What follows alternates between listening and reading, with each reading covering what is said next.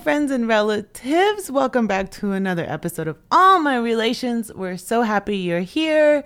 Hello, good morning, good afternoon, good evening. Hello. Hello. We have a really great episode for you today. We're talking with Thosh Collins and Chelsea Luger of the Well for Culture Initiative. They are two of our friends and colleagues who we have known for a long time um, in different eras of their life.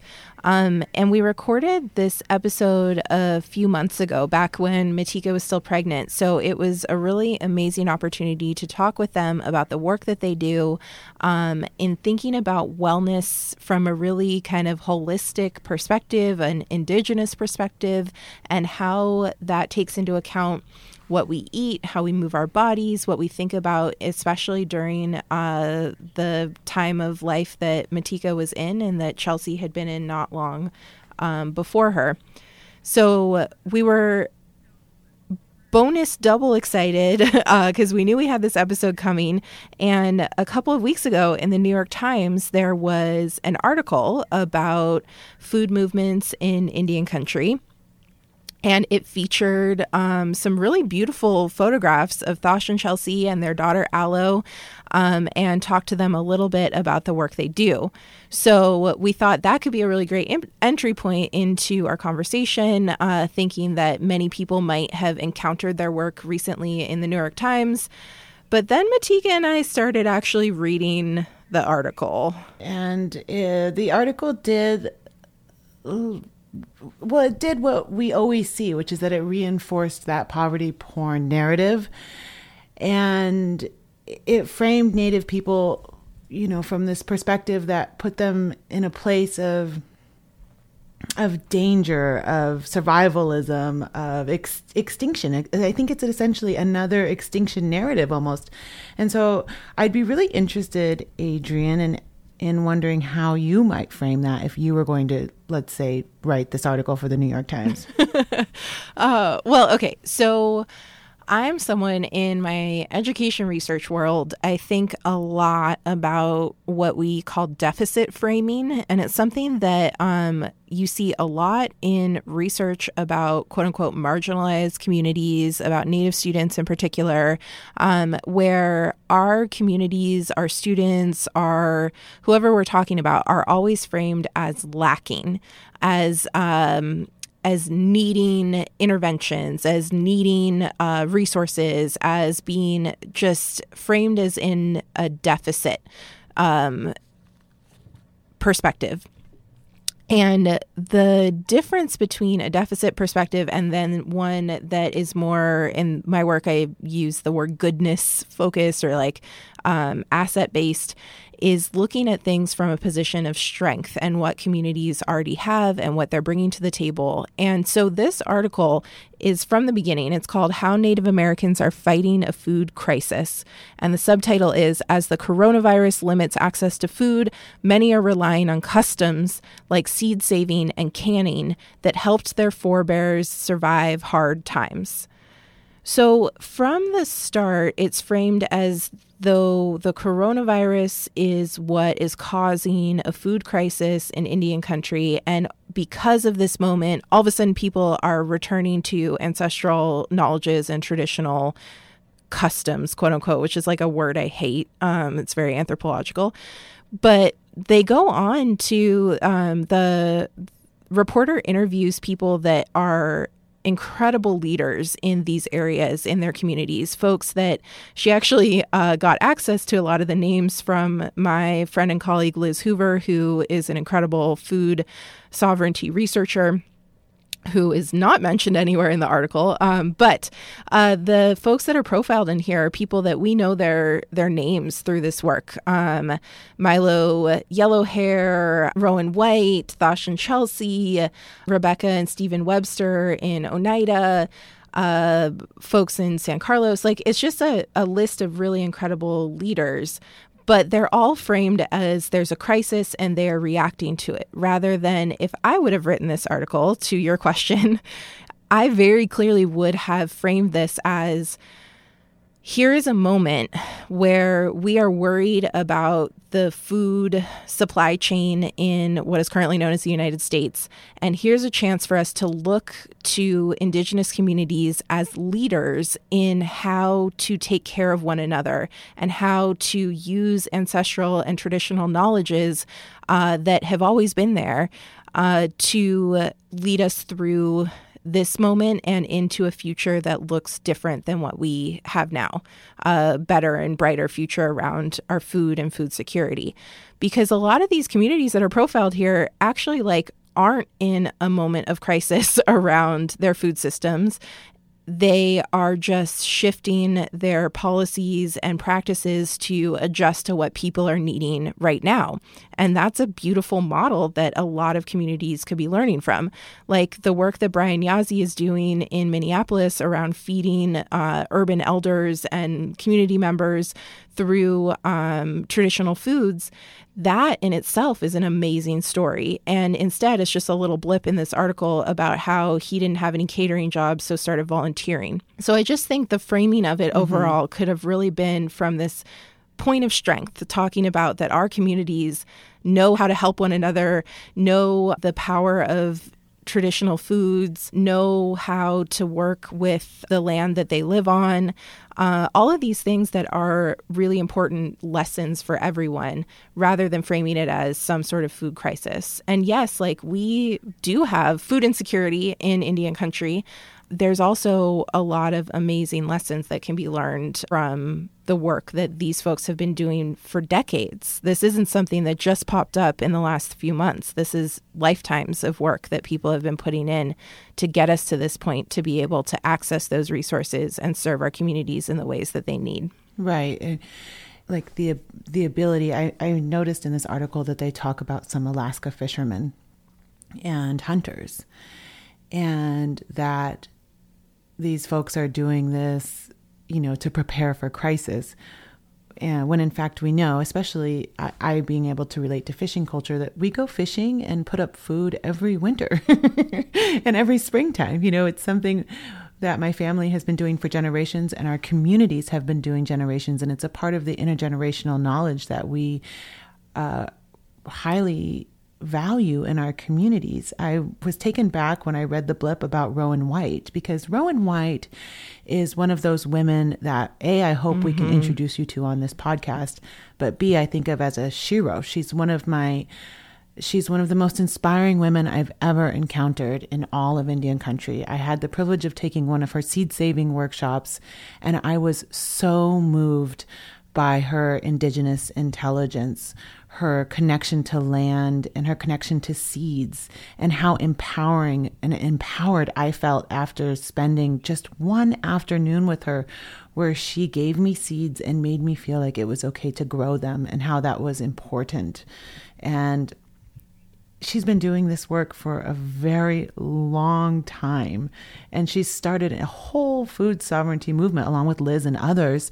And in this article, it, it talks about her growing heirloom seeds, which is, I think, it's just wrong because she doesn't grow heirloom seeds. She grows pre-colonized seeds. you know, she she grows ancestral seeds, and and you know, it also says that she's doing this as a as a response to closed casino revenue, which is just so silly. Rowan's been doing this, empowering the people because the people need it and because she was called to do this work and because she's been doing it for a really long time. And I don't want to speak for her, you know, but I just, I'm really disappointed with the way that we are continuously framed in massive media in mass media, especially in this New York Times article. I really hope that there will come a time that maybe instead you get to write the article, not an, an outsider writing it for us. You know what I mean? Yeah.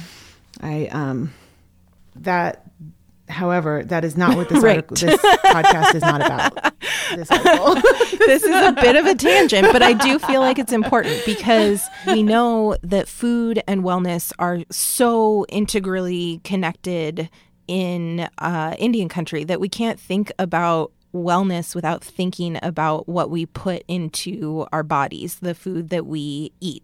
And we have an amazing episode with Valerie Seagrest in season one if folks want to hear more about food sovereignty in particular. But if we're thinking about wellness as a whole and the work that Well for Culture and Thosh and Chelsea are doing, food is intimately tied with that. And this could have been a really great opportunity um, but this is the message that most people have about what wellness looks like in Indian country that it is a crisis, that it is a response to a crisis, that it's something that's about the perilous conditions and poverty and all these things that we hear over and over. But when you hear this conversation with Thosh and Chelsea, you'll see it's so different than that. And the way that they approach this work is so beautiful and important and draws upon so many teachings and lessons and is really about such a different perspective on how to live a good life it's not about just responding to a crisis. It's not about the deficits mm-hmm. in our community. It's about celebrating the strengths and the knowledge and the traditions and everything that we as Native people bring to the table, literally and figuratively, um, around these ideas of taking care of ourselves. So it just I think it's important for us to talk about like mm-hmm. the outside framing of this movement, uh, this wellness kind of push in Indian country is this article in the New York Times, is this sort of deficit negative perspective.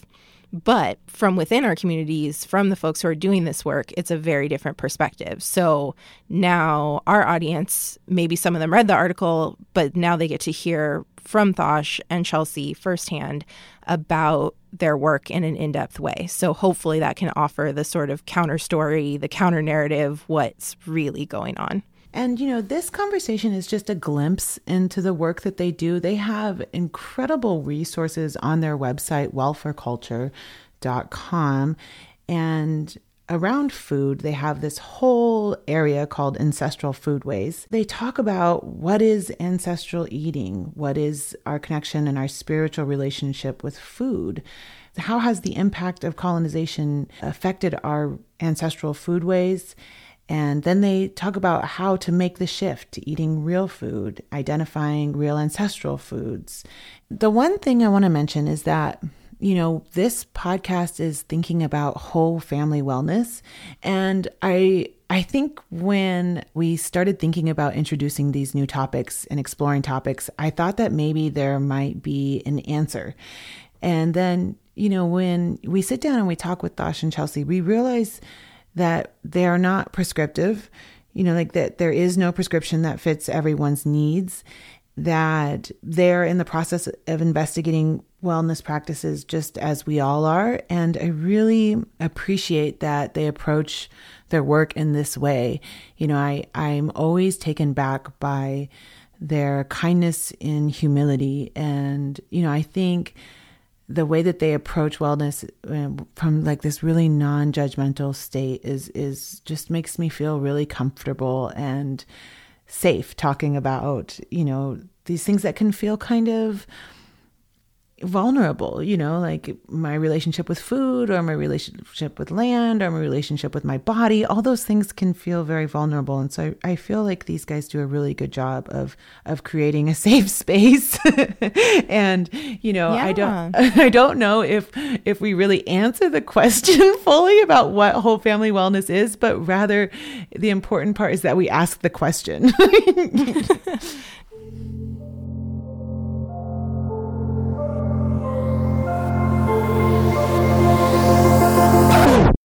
Sorry.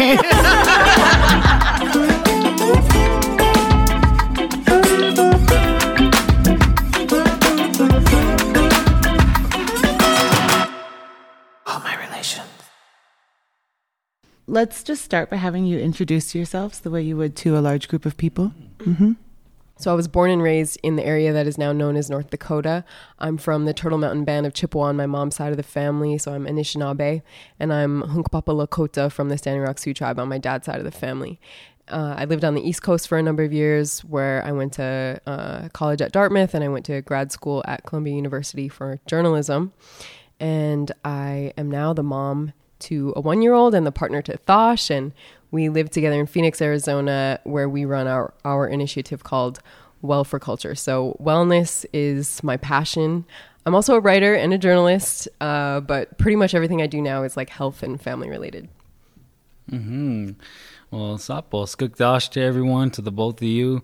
And for those that haven't had a chance to meet, Anyab Chugikdash, Anakamira Otam Javad Amjud, Arjun, Iya. Um, I'm from the Salt River people around this area right here, and uh, just happy to be here. Sapamta, the Otaiwania, happy to be sitting here to to be speaking with both of you and it's awesome, and uh, you guys are one of our favorite podcasts, and so we we are just honored to be here. and wanted to say thank you to the both of you for the awesome work that you're doing with this and just around Native country and the individual work. You know, I've, you know, we've worked together, Matika, in the past, and I worked a little bit with you as well at College Horizon. So it's just awesome. You know, awesome to be here in this this space to be able to be discussing more of these. So very happy with that. I also work with the um, Native Wellness Institute. I'm a board member there, um, and I've been working with them now for about 10 years now. And um, like Chelsea said, one of the co-founders in our initiative that we call Well for Culture, and and as Chelsea had said as well, um, wellness is something that's definitely my passion, and, the wellness that's rooted within our people and ancestral ways is, is something that um, I'm very passionate about, and um, just very um, excited to try to share what little we know in this area of health and wellness, and as it pertains to family, as you said, and we know that that's a big part of, of our communities. You know, it's it's the the, the strong uh, communities are built by our, our, strong families, and that's really the root of, of healing, and in the the root of of preserving and maintaining, evolving our indigeneity is our families, and I think that's one of the most beautiful things we can put our energy and effort to.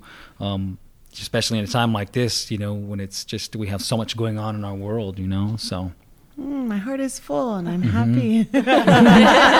happy. Gosh, you know, I uh, I think the other thing that's really cool is that you know you're a photographer and you danced mm-hmm. for years, right? With mm-hmm. your work with um, Rowan, mm-hmm. Rulon, Rulon, the street dance, b boy crews and stuff like yeah. that. Yeah, I always think about that when I think about this work you do too. Mm because it's kind of like you know this evolution of becoming this these these people like I like how Chelsea talks about you know going to Dartmouth and Columbia and becoming a mm-hmm. journalist and and then you yourself it's like being a photographer mm-hmm. and working in the industry and it takes so many different skills mm-hmm. to put out content on a regular mm-hmm. basis. Absolutely. And you know, you two have been developing those skills for a really long time. Mm. So maybe we could start just by having you talk a little about the origins of Well for Culture mm-hmm. and, and your purpose and how what that means to you individually.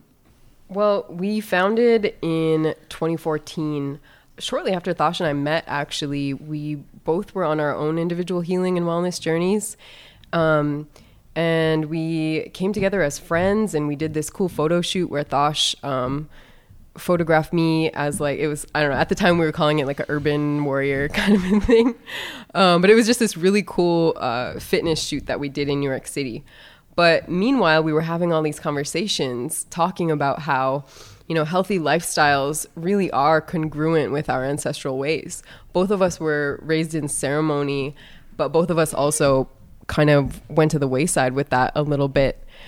Um, you know, during our teens and 20s and, you know, moving away, both, both of us moving away from our reses and into cities and kind of just exploring the world. And, um, but eventually coming full circle back to that. And so it was really cool because Thosh and I connected as friends through that shared passion for connecting wellness with with our culture at the time we realized that there wasn't a lot of imagery of healthy active strong native people and we wanted to change that. And so we co-founded well for culture and it started as a website and an instagram and facebook page and then it quickly grew into um, basically this consulting business and then myriad other things that we do as well.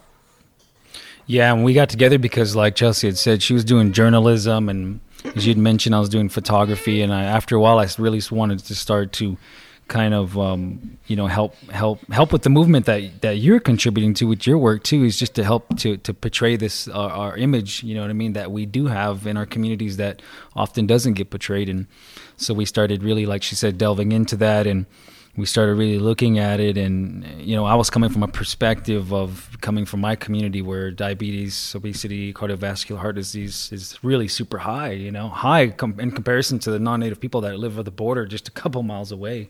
You know the uh, life expectancy is just like the gap between it is is is insane. And so you know i was coming from it from that perspective that how we need to we need to really reclaim our health. And we need to put our health for, first and foremost and if we want our indigeneity to continue on.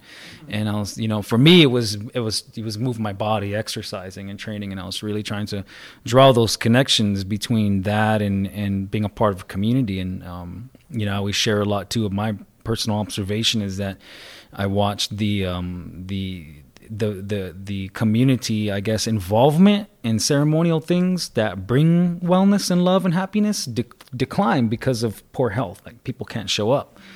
So I just got really driven on this this thing like you know we need to we need to re- reclaim our health. And when, in whatever way that is for people you know for me it was exercising and you know and trying to really you know strengthen my relationship to food. And so we got together and we started man this is there's so much more than just you know putting out an image of somebody working out and trying to encourage and motivate people. You know that's a big part of it you know but there's certainly a lot more to it. So you know we delved into it to to try to create more of a wellness model that was kind of rooted in in a lot of our cultural values and just kind of going around native country with my work with native wellness institute. The the focus was always on on for sure was pinpointing historical trauma and was healing um, but we didn't see the inclusion a lot of bringing uh, healthy lifestyle once again as, as far as our physical health or bringing our foods right back in, into the conversation of healing or bringing movement and you know into the conversation. We're really seeing that so much too and i think that that's sort of like our generation's contribution like it's what we're doing and this this all of us living here now so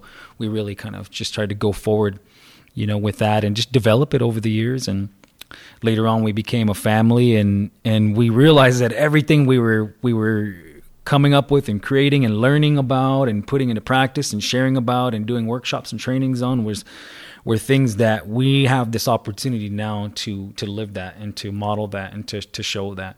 And I think that that's one of the most uh, powerful things we can do is just model that. Mm-hmm. You know, model that that that wellness or that good life for all of our families to see.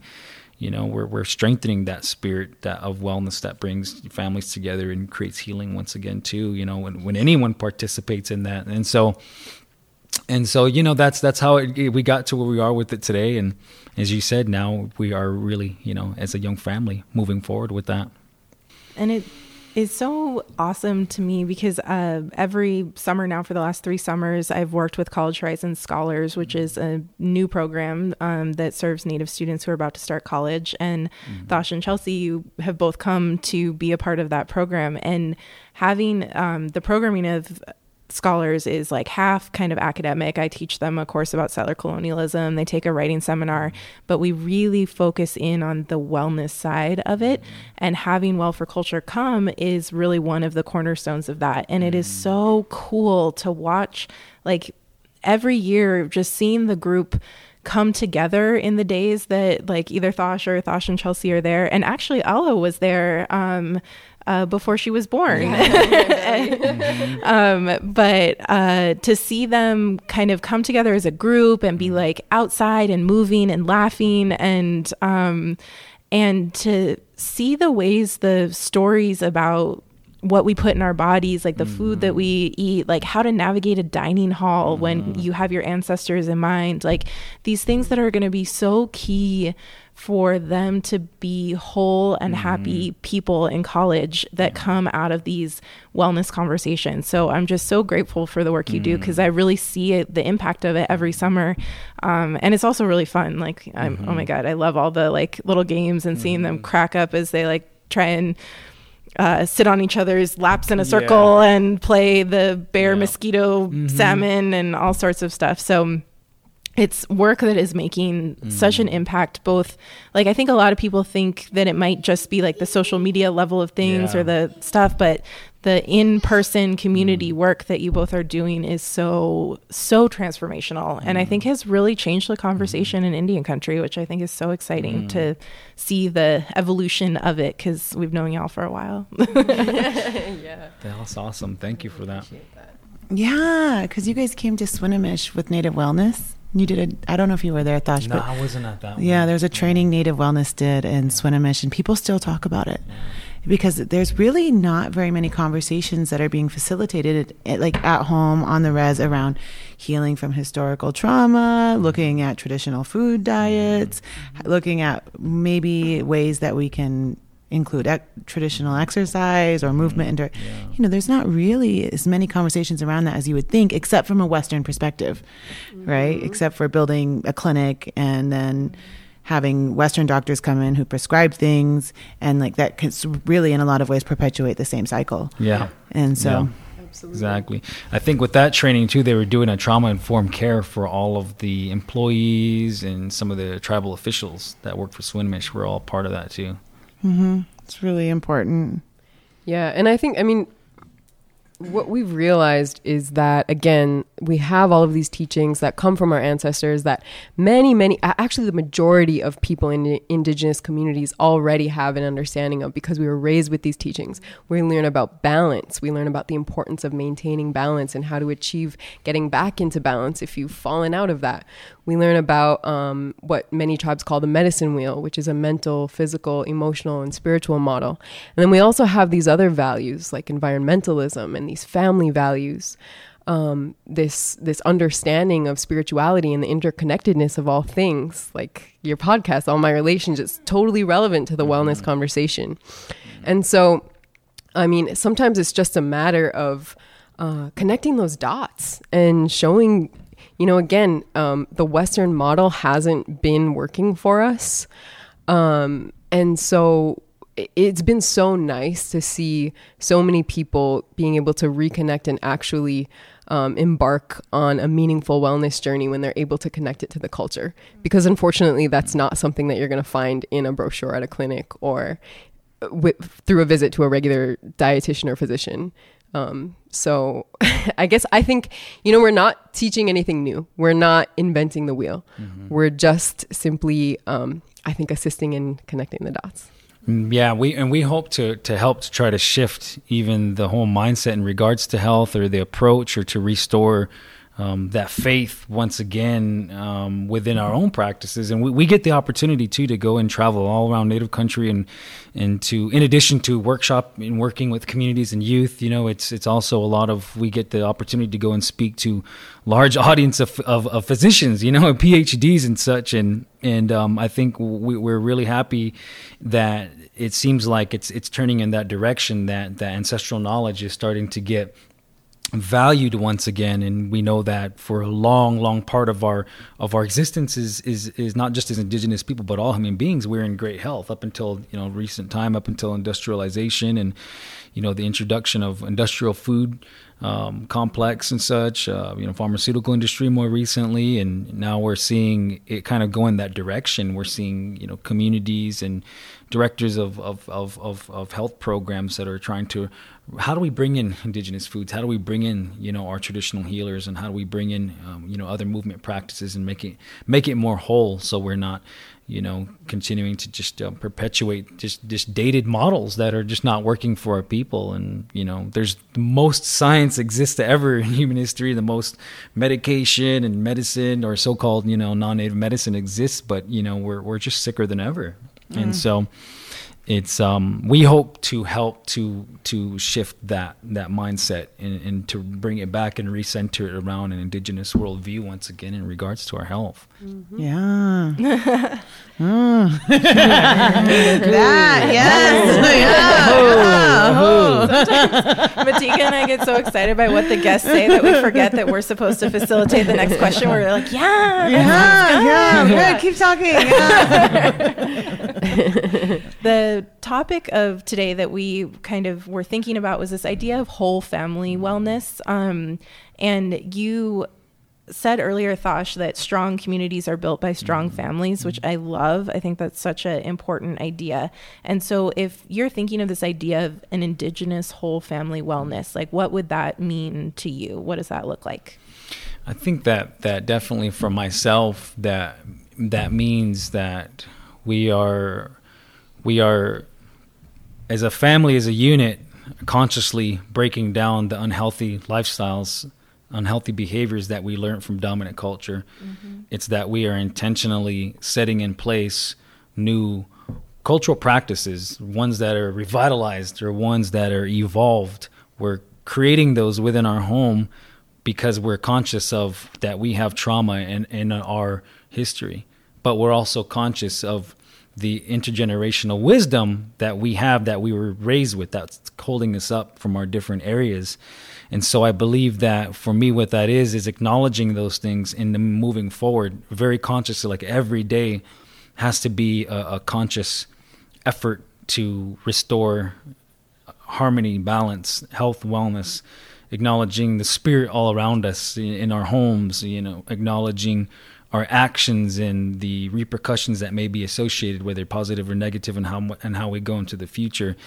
And I believe it's it's centering our our our uh, family once again as a as a unit that that that represents and, and, and reveres all life and and has a good sacred relationship with food once again and really honors roles in our in our in our household but also breaks down those old you know colonial influences of patriarchy and such in our homes and even revitalizing or, or reframing and rediscussing on what is um, our roles. Even you know we know our roles that where I come from they were a male led system, and um, but we know that that male led system can't can't flourish today, can't thrive today because of the influence of of patriarchy, the influence of dominant culture. So in our home too, we're we're constantly um, figuring out how do we how do we operate? You know what i mean? As man as woman here is is partner you know husband wife and child and and really um, putting together um, and dis- we discuss this stuff all the time in our home. Mm. like these are our conversations at home. I'm sorry. These are our discussions at home all the time. It's like redefining what is our roles for us here and now today and let's create that because you know we we we see already that you know our daughter's not even two and and she she acts how we act and she copies everything like literally she copy everything. And so we're seeing that you know and we've been told this a lot growing up in our communities right? We can talk all we want but if we're not modeling and displaying this kind of good good lifestyle then you know the children won't follow. They're going to follow in what we do.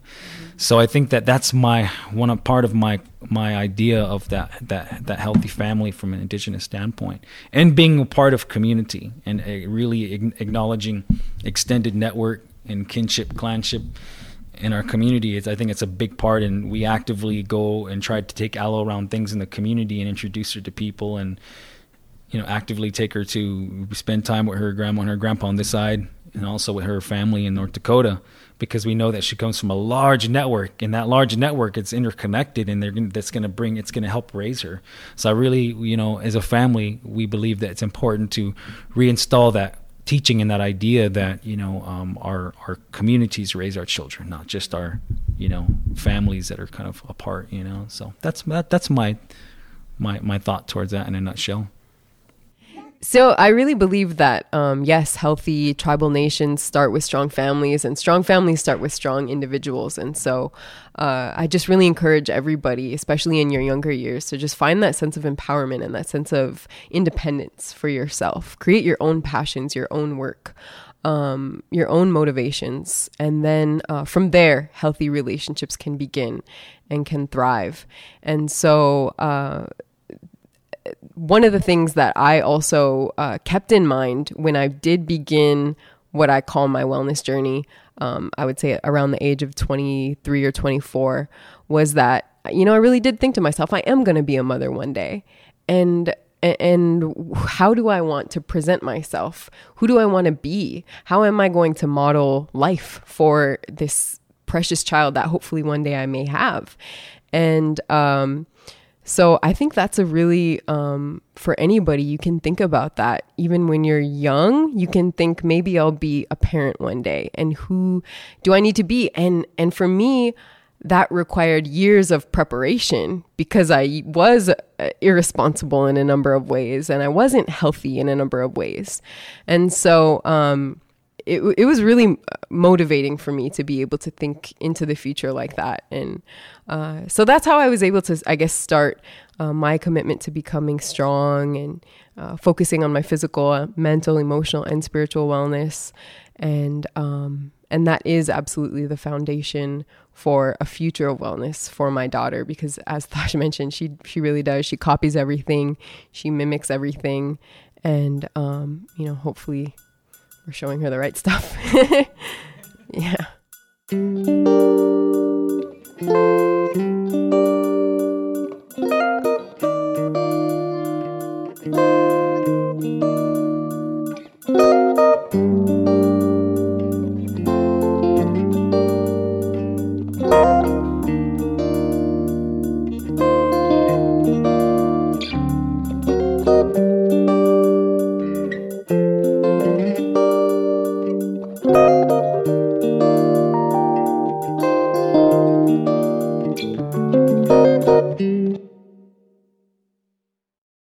Thosh, you wrote this piece that both Matika and I um, think is just so powerful and special uh, called A Dad's View on Supporting Breastfeeding. And in it, um, uh, I was going to read a quote from it. So you said, The role of fathers has changed a lot from pre colonial times. According to oral traditions, uh, in some indigenous nations, men were less involved than women in the day to day care of the infants and babies for several reasons. Today, our culture has greatly shifted as a result of colonialism, so it's our job to evaluate the ways in which we need to be supportive in this new context. Across Native country is a resurgence of strong Indigenous fatherhood that is loving, generous, and involved in every way.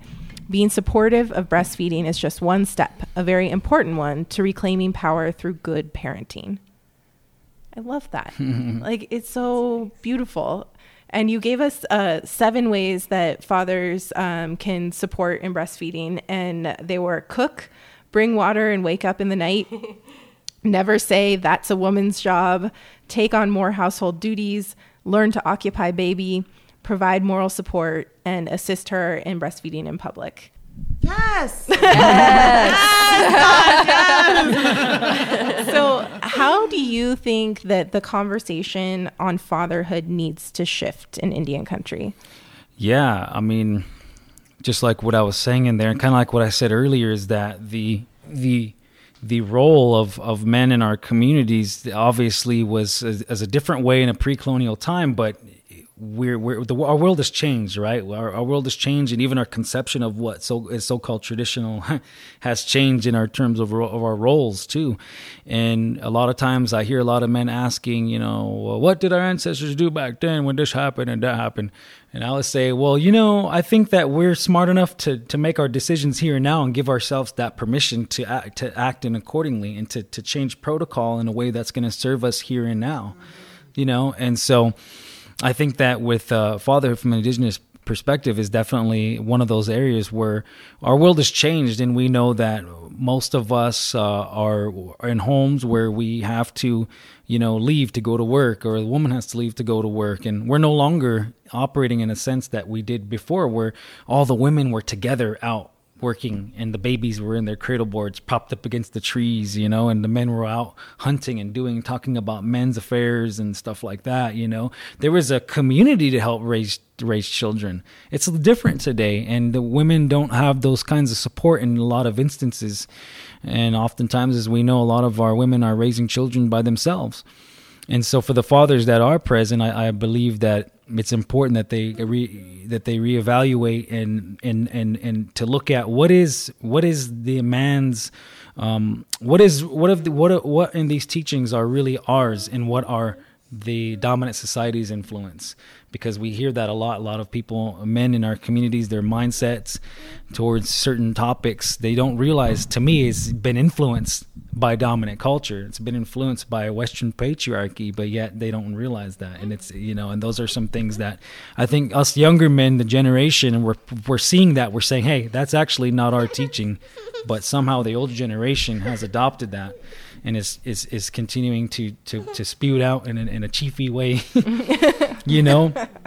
And so I think that th- those are some things that we have to do and, and be able to find out, um, you know, what is truly our ways and and recreate that. And so that's something I discovered real quick, you know, with within our our household that that you know once she's there with that the the infant she needs a lot of assistance a lot of assistance and and a lot of help needs to be done and you know she's happy to have to breastfeed the baby and do all these things. And so you know dishes are not going to get done you know food's not going to just start cooking and start popping and sizzling by itself you know and you know things are going to need to be cleaned up. And i think that that's what i seen you know in our home for sure. And i thought and i kind of already did a lot of those things to begin with but it was definitely more so to take on that responsibility once i seen her how how how much the baby requires of her of her attention. And then I think that's where you know we can do things like hey you know let's step up and let's do something different. Maybe they're not used to cleaning you know. Maybe it might it might help everything flow a little bit more. But um so yeah i mean the breastfeeding in public is is another big one too that that um, for me it was an honor to be able to create this space you know for her and still to this day. Sometimes when she likes a sheet to go up you know and you know get to stand up and cover that there and and sit there and and uh, you know, uh, hold that space in a good way. And I would always be sitting there looking and waiting for someone to walk by and make a comment because we've heard horror stories that women have been shamed and comments have been made to them for, you know, breastfeeding in public. But luckily, we haven't had that. We haven't had that at all. So it definitely looks good in society, even out in dominant culture. You know that that's that that whole that whole mindset is shifting. But absolutely, I think that Native fathers across the board can really reevaluate how how how interactive they are based on what they see needs, you know, in their own way. But that's just that's just my view, though. And I, I, I really think that one thing that Thosh is really good at is moral and emotional support. And he really acknowledges and respects the work that I am doing. Breastfeeding is not just, oh, here, here. It's work, like hours and hours and hours. I mean, every week, every day out of your life that you have to be focused and it's physical work carrying the baby nourishing yourself um, and so just even just having him there to respect that and to recognize that and to agree with me like yeah you're putting in work like nice you know thank you for doing this for our child. Like that it means a lot. And then also um, postpartum of course like you said you know your whole body changes everything changes you know, it, for me, it was this really intense dichotomy of feeling more beautiful and more powerful than I've ever felt in my life, carrying a baby and having that child and going through that like unbelievable experience of childbirth, but then also um, feeling insecure and like really different, especially me having been. Um, you know, always been really in touch with my body and very um, into fitness and and being strong and lifting weights and all this stuff. And then suddenly, for like a number of months following um, childbirth, not physically not being able to do the things that I was once doing, and now being presented with a new physical challenge of child rearing. And so the moral support was so key for Thosh to always be there to tell me that I'm beautiful, to always be there to tell me that I'm doing a good job and, um, you know, that he's um, grateful to be in my presence and in the presence of our baby girl and that he feels honored to be you know the father in our little family. Like man he's really good about that. And you know what though? Like i see you all tearing up and and i feel that too. And why is this so rare? I know that's why you know like, like that's so like this this should be how it always is yes. you know? Yeah. Like I feel so two ways about it. Like on one hand, I'm like, yes, I want Thosh to have all the praise in the world for that. but on the other hand, I'm like, I'm like, dudes, ah, dudes, like this shouldn't be so irregular, you know? It's like step it up, guys. And that's why men's men's uh, total health and wellness, our, our emotional wellness, is a big thing. And I think that obviously we uh, you know our people have suffered from a number of different aspects right because of our colonialism and such. And i think that that women have been carrying carrying us as as as nations for a long time and, and and stepping up. And look at all the big movements that are happening today. Look at all the change makers you know that are happening. They're all women and all of you here.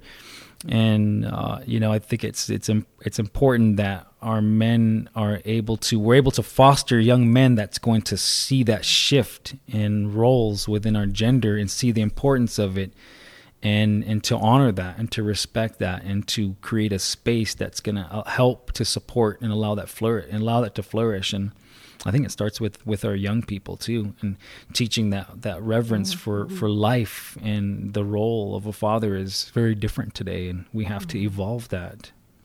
Yeah, I know you're right. You know, and I and I should take that back. I shouldn't say like just step it up, like it's that easy. You know, and that's the thing is I do respect and acknowledge all of the traumas that our people have been through, and I know why our communities suffer in the way they are today. And it's mm-hmm. not just us; it's the rest of the world too. Mm-hmm. Like there's this big disconnect between like our natural who we're supposed to be, our humanity, our connection to each other, life, the earth, everything, and it's all interconnected. Um, so yeah, it is. It just takes a lot of healing work, and um, yeah, I just I- really hope to see more of that happening in the future. And then I think, you know, the good thing about uh, Thosh having the platform that he does and demonstrating that is that young men, first of all, young women can see that healthy relationships are possible. Um, I have been in several very unhealthy relationships prior to being with Thosh, so I know what it's like. It's not fun.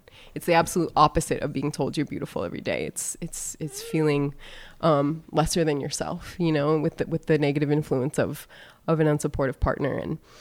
So I've been there and I understand it. So first of all, it's good for I think young people to see you know, healthy relationships are possible, very possible. And then the other thing is to see that um, you can be so happy in a in a committed, f- family oriented, you know, healthy relationship. That's just we have a quiet little life, you know. Um, we're not wealthy. We're not, um, you know, all the time like busy and having all these like cool things around us all the time. Like we really, for the most part, like we have a quiet little, simple little life, and we're very happy. And so, um, I I think with the distractions and the crazy stuff that especially our young people are seeing on social media today maybe they're thinking to themselves oh i need 15 girlfriends and i never want to settle. You have that whole aspect. But hey like remember people like you can be really happy in a in a calm committed family oriented way. Yeah Yeah, we also heard a lot of we got a lot of unsolicited advice when we were caring, you know, especially when we were out in the world and and you know, we took uh, everything from everybody out of respect, you know, but like the one thing that we heard from people who who follow a more dominant cultural worldview and are into this everyday kind of normal ordinary type of life and mindset they would all had this dreadful kind of thing. They were like, "Oh, oh, get ready, your whole life's out the door." You know, she's like, they're like, enjoy it while you can, because it's gonna be gone and over. They're gonna grow up and they're gonna not gonna listen to you.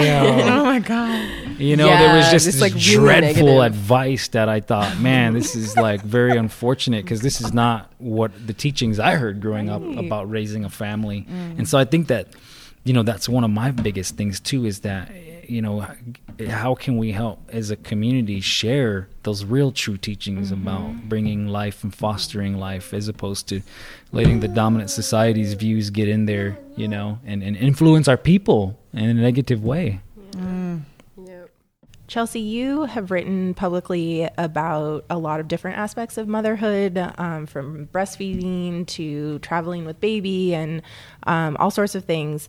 And you've also talked a bit about how the internet and social media can be really hard in terms of folks sharing their opinions about your choices around parenting. So, how do you navigate all of those sort of opinions and judgy faces from people about your choices? Mm, Yeah, that's a great question, and I think um, the first thing for for me is to try to remain as protective as I can of Aloe's privacy and of her personal information. So one thing is that we don't share pictures of her face on social media. We decided that well before she was born that that wasn't something that we were going to be doing, and and as I've gotten further into the parenting uh, journey, I've realized uh, that that decision has been affirmed for me for sure. And then, um, you know, it's really tempting. It's tempting to share everything and um, to for others to experience your joy, but also because as a parent you're just so proud. But then again, there's also that privacy issue, and so I think it's just something that people might um, might want to think twice about And then the other thing is like medical information. People want to know, like, I don't know why, but they're so curious. Do you vaccinate your kid? Um, does she, has she ever had X, Y, or Z ailments? Like, how much does she weigh? What time of day was she born? I don't necessarily want people having this information. Be- So yeah, and then I think just practicing what we preach. I I really honestly don't judge other parents. Um, yes, we may offer advice because we are wellness advocates. That's our job. So we offer advice. We share what works for us and what doesn't. The same goes for all wellness stuff, honestly, not just for the parenting and pregnancy mm-hmm. aspect, but for everything. There's no room for judgment in wellness. We have to understand that. Because the thing is, like, we're all unique. Our family situations are unique. Our careers are unique. Um, our babies are so unique and different from one another. If you talk to a parent who has multiple children, even they'll tell you, like, whoa, like kid one was so different from kid two in terms of behavior and um, medical stuff and just every, you know, attitude and emotions. Everything is different from parent to parent and from child to child and situation to situation. And so we just need to stop judging one another stop telling each other what to do stop insisting to one another like this is the best way this is the only way because you know we're all individuals and we definitely should just respect those journeys. In the same right i've gotten some great advice from aunties cousins friends etc advice is fine when it's given in a loving way and i think that I- yeah, you can always tell Yeah. right? You can always tell when it's like really loving and Mm-hmm. stuff and um, so i'm not telling people to like stop the conversation. I think the conversation should definitely happen but um but yeah just in in that good way. Seriously. yeah. You know, I um I've been finding it like it very difficult to find ways to work out that is you know, like I can't do I don't feel like I can do the things that I used to be able to do and then also I've gotten a lot of conflicting information, you know, like um you know, like your your health practitioner says keep exercising the way that you exercise. Okay, well, the way that I exercise is that I ran several miles a day and I did hot yoga, and neither of those things feel like healthy pregnant things to do. And so I've been thinking, you know, I've been doing like the prenatal yoga, but th- there's no ac- like information from an indigenous perspective about how to take care of your body. And so I wonder, you know, have you guys thought about that about about sharing that information? What are some of your wellness practices with like, you know, body composition? hmm absolutely. Um, that's a great question. Um, uh, I had those same questions myself too when I was pregnant because, like I mentioned, first trimester was especially difficult for me. Just I had zero energy. Um, I mean, I was weight training four times a week and, uh, you know, running and doing um, like a pretty intense yoga practice. And like suddenly none of that stuff felt good anymore. So I just think our ancestors have always known how to listen to their bodies and to respond to those and to just remain connected, not just outwardly, but inwardly. And so, yeah, like, listen to yourself. You know, if something doesn't feel good, if it hurts, if it's draining, um, you know, switch it up. Uh, I think movement is our medicine, and it, and if we can, it is important to continue some form of movement practice through our pregnancy. Um, and I also feel that if if a, a, a pregnant woman should be empowered to know that if she does wish to continue lifting heavy weights and whatever it may be, and if it does feel okay to you, then also, you know, on that same right, don't let somebody tell you that you shouldn't be doing that. It's just like listening to our own bodies and reconnecting, I think inwardly is is really important. The other thing to keep in mind is that uh, you know you produce what like two or three times as much blood in your body when you're pregnant, and uh, your organs are all working like totally on overdrive. Everything is going toward building this baby. And so just by sitting there, you're exerting so much more energy as a pregnant woman than you are if you're not pregnant. And so for society to recognize that and like if I'm pregnant and like need to lay down all day or if I'm really tired and all I can do is go for a walk or a light stretch, you're still working hard. You know, you're still working hard, mama, so like keep going. hmm And good for you. yeah. Self-love. Yeah. Yep. Mm-hmm. what are the ways in this modern world that we can indigenize our lives daily and you know i know like most native people live in cities now and so that doesn't mean that it's devoid of, of an indigenous identity just because one is living in a modern world. I think that's a major Mm-hmm. misconception that people think that our people haven't always been very modern and contemporary. Yeah.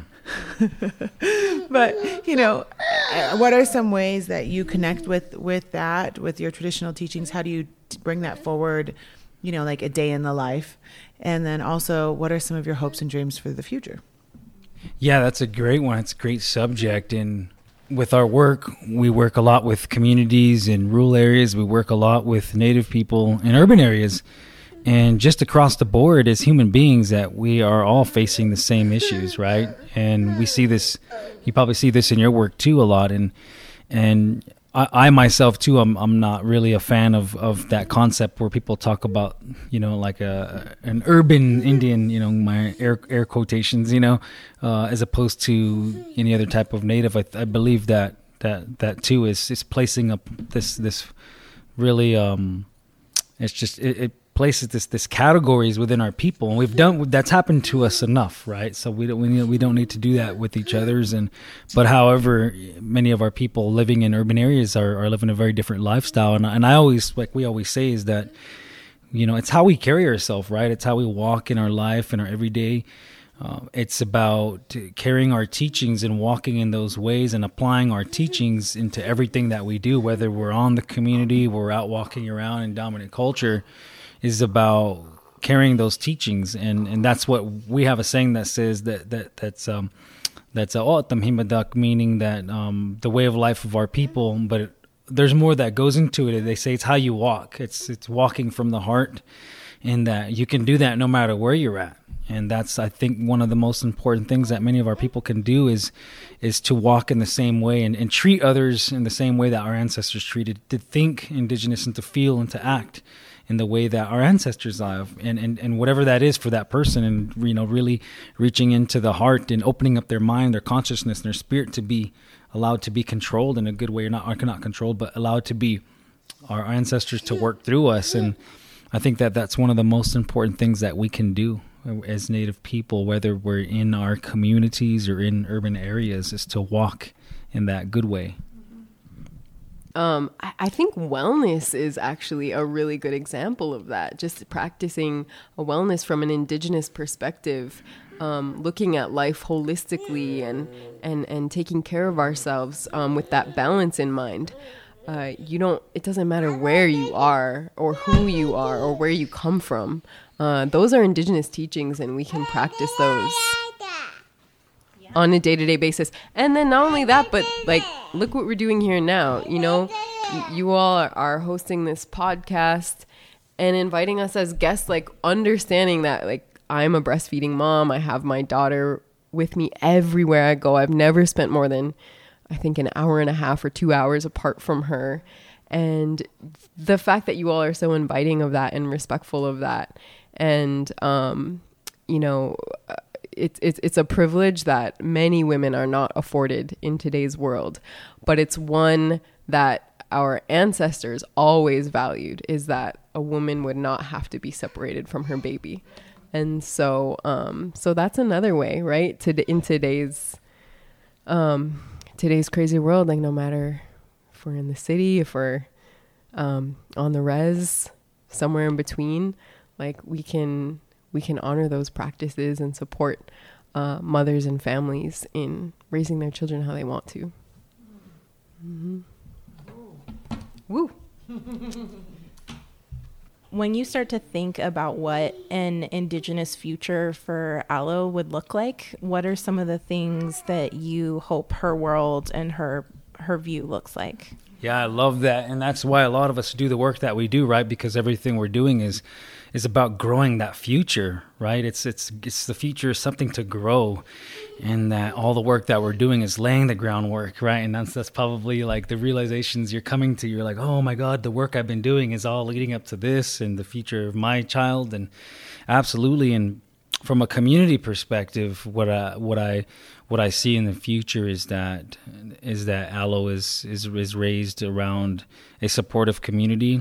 Other people in the community, are aunties, uncles, her grandmas, grandpas and brothers and sisters and can can treat her accordingly and she can treat them accordingly and to restore those ways in a community sense and to grow up in a com- in a in a community that replaces indigenous values at the center as opposed to uh, some sort of policy that's conflicting, you know, that's influenced from dominant culture, to to to be raised in a community that's going to value the protection of our land, right, and value uh, value enterprises that are congruent with our cultural value system, and to, to grow up in that, and to grow up where where health is placed at the center, and they're teaching wellness to children in schools, and and they are teaching a language once again, and our people are more accepting of our of our knowledge and our wisdom, and not asking for people to be coming from you know accredited institutions for everything, and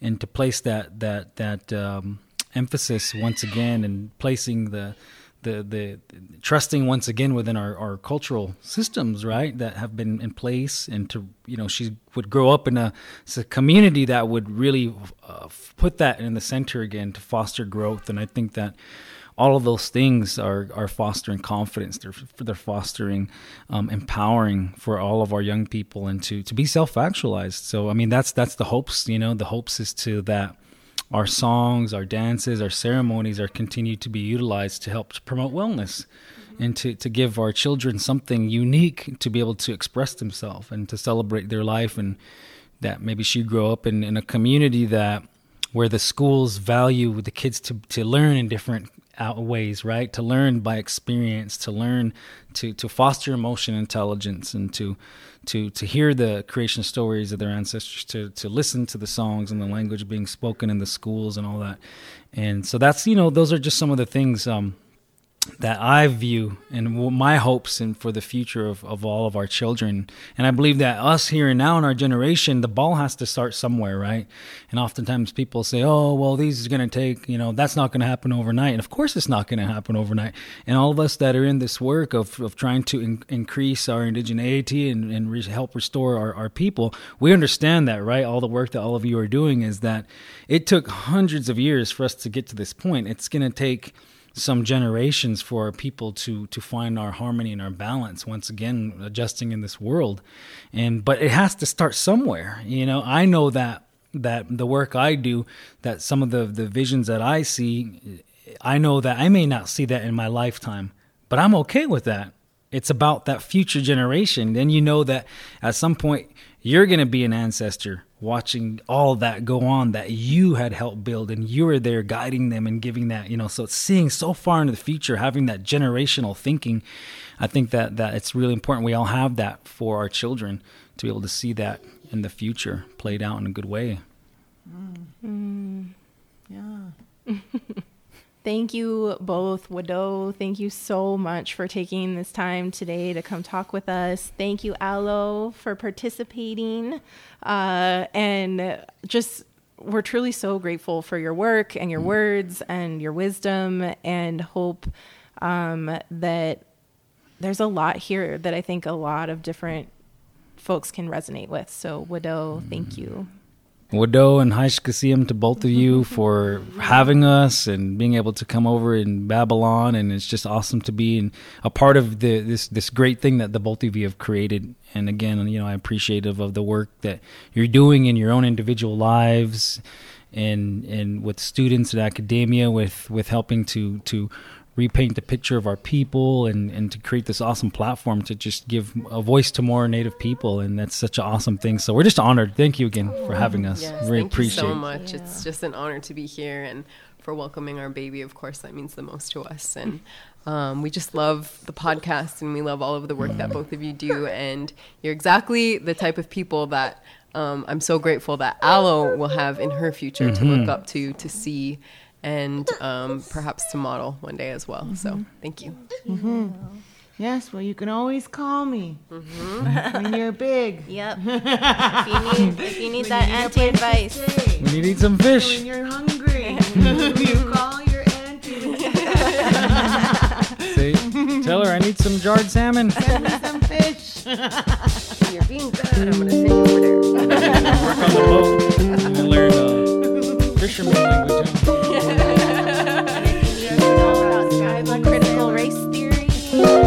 Yeah.